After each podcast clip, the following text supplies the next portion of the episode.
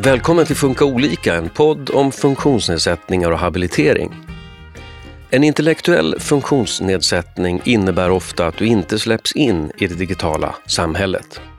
Men det behöver inte vara så. I det här andra avsnittet på temat digital delaktighet så samtalar vi med två föräldrar som stöttat sina vuxna söner att ta klivet in i den digitala världen.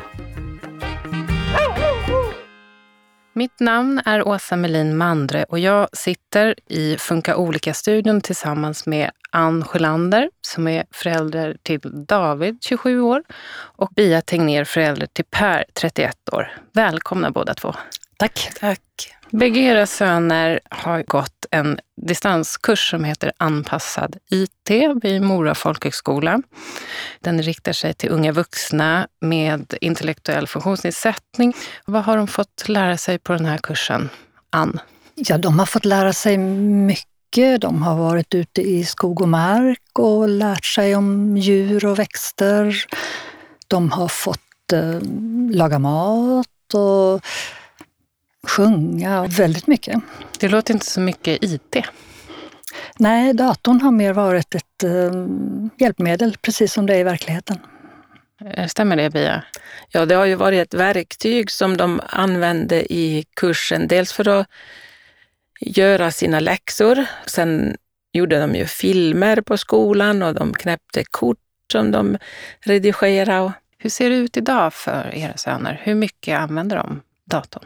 Lite varierat. Ehm, David gör ehm, inköpslista varje vecka med datorn och eh, han ehm, lite olika beroende på hur mycket stöd han får så, så är han inne och gör andra saker, skickar mejl, lyssnar på, tittar på film och sådär. Mm. Och Per?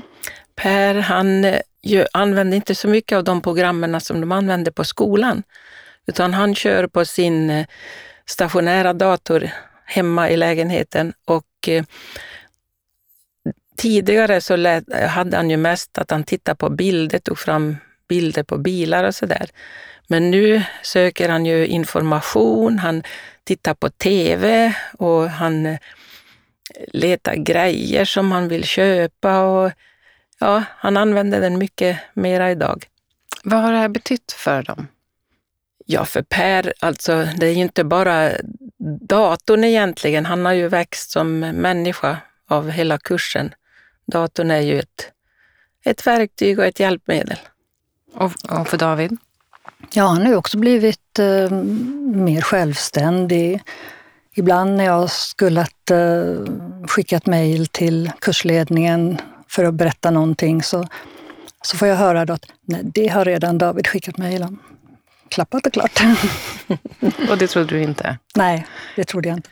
Vad skulle ni säga är de viktigaste förändringarna som era söner har genomgått? Ja, men alltså, som jag upplevde Per, innan han började kursen så han ställde inga krav. Han liksom ville inte vara, ligga någon till, vara någon till besvär och personal, liksom inte fråga personalen på gruppboendet eller liksom han var väldigt liksom tillbakadragen och försynt sådär. Så det tycker jag har blivit annorlunda. Nu säger han till, han ber om hjälp. Alltså om han, jag, vill, jag har sett att det finns det här, finns det att handla här i Älvdalen eller kan du följa mig om det finns en butik där som säljer det och liksom hjälpa mig att tala om vad jag ska ha och titta och sådär. Och han eh, ja, men han har blivit mer öppen och mer, ja, mer självsäker. Han har börjat gå på FUB-danser och det gjorde han inte före. Nej, så att hela han liksom har blomstrat upp och kommit ur skalet. Och hur är det för David? Ja, det som känns som viktigast, det har ju mycket med det här med självkänsla att göra. Och också det här att han, eh, han vet nog lite mer om, om samhället och att det finns, det finns mycket där ute som finns även om det inte är precis nära. Som han inte överhuvudtaget reflekterade över att det fanns. Men nu vet han det. Ja. Mm. Är det något som har förvånat er som föräldrar? Mycket, tycker jag. Inför varje kurstillfälle så fick de ett schema hem. Det stod precis vad man skulle göra på kursen, när de skulle vara borta, vilka tider. Så Per han han talade om på sin dagliga verksamhet att då och då är jag borta. Han talade om på praktikplatsen att jag kommer inte nästa vecka för jag ska på kurs. Han eh, ordnade med sina bowlingkompisar så att de kom och hämtade honom på skolan. Allt det där hade han ordnat helt själv när jag började ringa runt och skulle fixa. Det, så har det inte sett ut tidigare? Nej. Mm. Ann, David hade en lite längre resa att ta sig till kursen. Ja, det har ju varit en enorm förändring eftersom vi bor i Stockholmsområdet och kursen har varit i Mora. I början så följde jag med på tåget och det är ju tågbyte och allting. Då fick jag följa med ända fram till Mora och sen fick jag komma upp fyra dagar senare då och hämta honom och följa med hela vägen hem. Men sen lärde han sig, så nu mot slutet så har jag åkt med till Borlänge när vi har åkt upp och satt honom på tåget till Mora. Och hemresan har han klarat helt själv, för det har varit ett direkt tåg och det är ju helt otroligt. Kunde du tro det? Nej, han kan fixa och gå och köpa kaffe själv och sådär. Fantastiskt. Om vi backar bandet lite till innan den här kursen. hur såg det ut för David och Per? Ja, för Per var det ju mest att han, han hade ju dator, för det hade vi tidigt hemma för att vi har tre söner till. Så att vi var tidigt ute med dator för vi tyckte att de skulle få det med sig. Och då fick ju Per också det med sig, men då ritade han mest. Han använde Paint och ritade, för han har alltid varit duktig att rita och han ritade som serier på datorn. Sen när han blev lite äldre, då blev han intresserad av bilar, så då var det bilbilder som man drog ut och plastade in och satte i pärmar. så att så mest använde han datorn före. Har ni varit ute och sökt efter anpassade program och tjänster som funkar på honom? Eller? Lite grann, inte så mycket för jag tror inte jag hade tid alltså mm. då. Eh, men eh, jag vet att när han skulle lära sig engelska, då var det en på skolan som tipsade att Eh, Eh, eller att han hade fått tips på skolan av någon. De hade nog det programmet där på skolan och då ville han ha det hemma. Man skulle möblera ett rum och så skulle man säga de orden eller läsa de orden, couch och table och allt det här. Och det tyckte han var så kul för att han kunde lära sig engelska på det viset. Han bor på en gruppbostad idag? Ja, det gör mm. han. Hur har det sett ut där? Där är det väl Per som har kunnat mest på datorn. Tyvärr så är det så. Och för er, Ann? Ja, hos oss har det varit fullt med datorer hela tiden, men David har inte varit intresserad av att, ja, av att använda en dator. Um, det har väl kanske att göra med att han inte kan läsa och skriva. När han var liten spelade han ju lite grann sådana här dataspel typ Pippi Långstrump och sånt här. Men eh, annars har han inte varit på datorn alls. När du hittade den här kursen, fick du övertala honom? Eller? De hade ju gjort det så bra så att eh, när man eh, skulle ansöka till kursen så hade de inte bara ett skriftligt material utan de hade gjort en film. Så då kunde han ju se filmen. Och då tyckte han att ja, men det här verkar ju kul. Apropå film, jag var uppe och hälsade på eh, den här klassen i förra veckan och eh, då fick alla visa någonting för oss. David just visade en film som från en resa ni hade gjort till Tanzania. Mm. Då verkade som hela klassen hade tittat på den här filmen mm. minst hundra ja. gånger.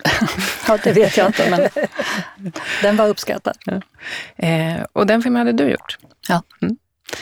Ni har också fått gå kurs Ja, som väl är så, och det är väl nyckeln till den här kursen skulle jag vilja säga, att utöver att det var en bra kurs för deltagarna, så har också stödpersoner fått gå utbildning och det hade inte fungerat annars. Det, det är varför alldeles varför nödvändigt.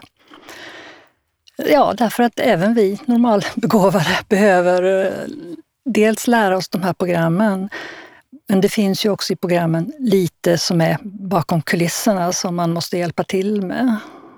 Och, och även om inte det är vansinnigt komplicerat så är det absolut inget som man klarar av utan utbildning. Var det en rolig kurs, Pia? Ja, det var det. Den mm. gav hemskt mycket. Alltså, allt var inte enkelt. Vi skulle ju göra filmer på Movie Maker, tillsätta musik. ja, man hade stora planer om att göra en sån där Ingmar Bergman-film när man började och så blev det till slut bara några vårblommor med lite musik till. det var inte så lätt ens för oss och det klarar ju de av, eleverna. Har ni haft några farhågor inför att eh, er söner ska ut på internet till exempel? Vi har ju, de fick ju gå igenom, och vi gick ju också igenom med farorna på internet och eh, de har ju haft mycket om eh, hur man uppför sig på internet. Jag var aldrig rädd för det, för jag tänker, alltså jag tycker ju att Per är ju ganska sansad i allt han gör och han brukar fråga mycket, så han är ingen sån här äventyrslysten, alltså så där, så att jag var inte alls rädd för det. Och, han, och sen vill ju inte han vara på sociala medier. Han tycker inte om Facebook och han mejlar ju helst inte heller, mer än bilder i så fall, om han vill visa någon stor gädda som han har fångat eller så. Så att jag var aldrig orolig för det, men det har varit mycket genomgång med hur man uppför sig på nätet. Tror ni finns det en oro som förälder eller som stödpersoner?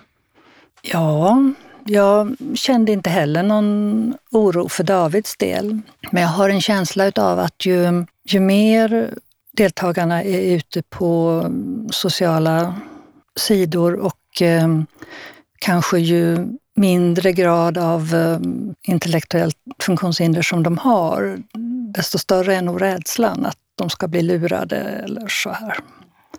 I förra veckan var jag som sagt uppe i Mora när, och på Mora folkhögskola när eh, klassen hade återträff. Och då passade vår reporter Ulf Lindholm på att eh, fråga deltagarna hur det är för dem att använda datorer.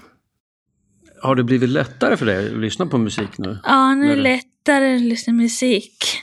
Lättare um, skriva själv och Använder du datorn mycket? Ja. Det är ganska lätt va? Ja. Vad tycker du om det då? Jättekul!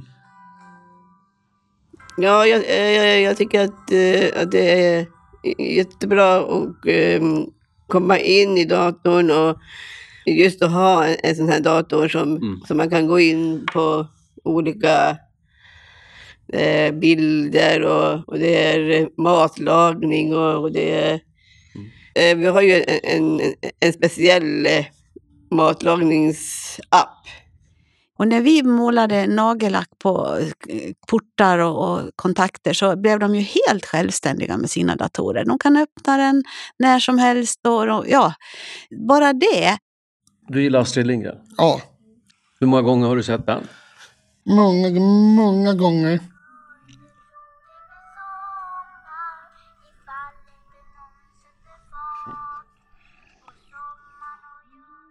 Ja, där hörde vi Lina, Daniel, Kristina, kursansvarig Kerstin Gatu och här på slutet Anns son David. Ann, har David alltid älskat Astrid Lindgren? Ja, det tror jag han har gjort. Hur många han... gånger har han kollat på den där filmen? Oj, hur många gånger som helst. Han har läst och han har tittat på film och han har lyssnat och sjungit. Jag förstod inte det här som Kerstin pratade om med nagellacket. Ja, det är att de använder nagellack av olika färger för att um, märka upp den port som en viss kontakt ska in i. Till exempel musen då, om den har en liten blå märkning, den sladden, så är det också blått vid datorn så att de själva kan montera ihop sina datorer. När era söner nu har kommit hem, för de bor båda två på gruppboende. Ja. Hur funkar det där? David flyttade till gruppboende mitt under kursen. Och eh, det var lite svårt i, i början. Svårt att eh, motivera vad det här var bra för. För personalen? Ja. Men eh, det har pö om pö blivit bättre och bättre. Intresset har blivit större och eh, nu har även eh, flera från boendet gått utbildning. Så jag hoppas att det ska bli ännu bättre. Och Hur har det varit där Per bor? Du nämnde tidigare att det var han som kunde mest. Ja, det var han som kan mest och jag tror nästan, ja nu har det kommit några yngre i personalen som också lever ju i dataåldern. Det var mest äldre förut och de ville inte det här med dator. Eh, men då var det en, en tjej på eh, dagliga verksamheten som tog, eh, tog över som stödperson och hon var ju en riktig klippa för Per. Så att eh, idag är det, är väl, det är ju Per som jobbar med datorn. Det är ingen på, annan nej, på nej. nej. Och personalen har ju inte intresse. Han har den där killen nu som har kommit då som han tar hjälp av ibland. Annars är det jag som är hans IT-stöd. Mm. Du sa att det var svårt i början för, för er. Hur, hur har ni gjort liksom för att um, få det att utvecklas i rätt riktning? Ja, i början så var det ju mm, mest jag som fick vara stödperson och, och det funkade ju bra så länge han bodde hemma. Men det blir ju värre när han bor på gruppboendet för då är ju inte jag där jämt och ständigt. Eh, och ska det funka så, så måste det nästan finnas någon på boendet som är intresserad. Ja, det är ett väldigt bra gruppboende kanske jag ska säga först. Men eh, det var ju nytt helt nytt när han kom dit. Så det var så mycket annat som var nytt och så, ja, så personalen orkade inte riktigt med att ta i det här. Men pö om pö så har det ändå på något sätt, um, har de väl börjat se att det här kan vara någonting som man har glädje utav. Det finns ju vissa programvaror som de har lärt sig på kursen som David inte själv klarar av att hantera. Men där um, personalen då kunnat gå in till exempel och göra filmer när de har varit ute och rest. De har varit på Kolmården och nu senast var de i Grekland och då har personalen kunnat göra filmer och det är ju en fantastisk tillgång.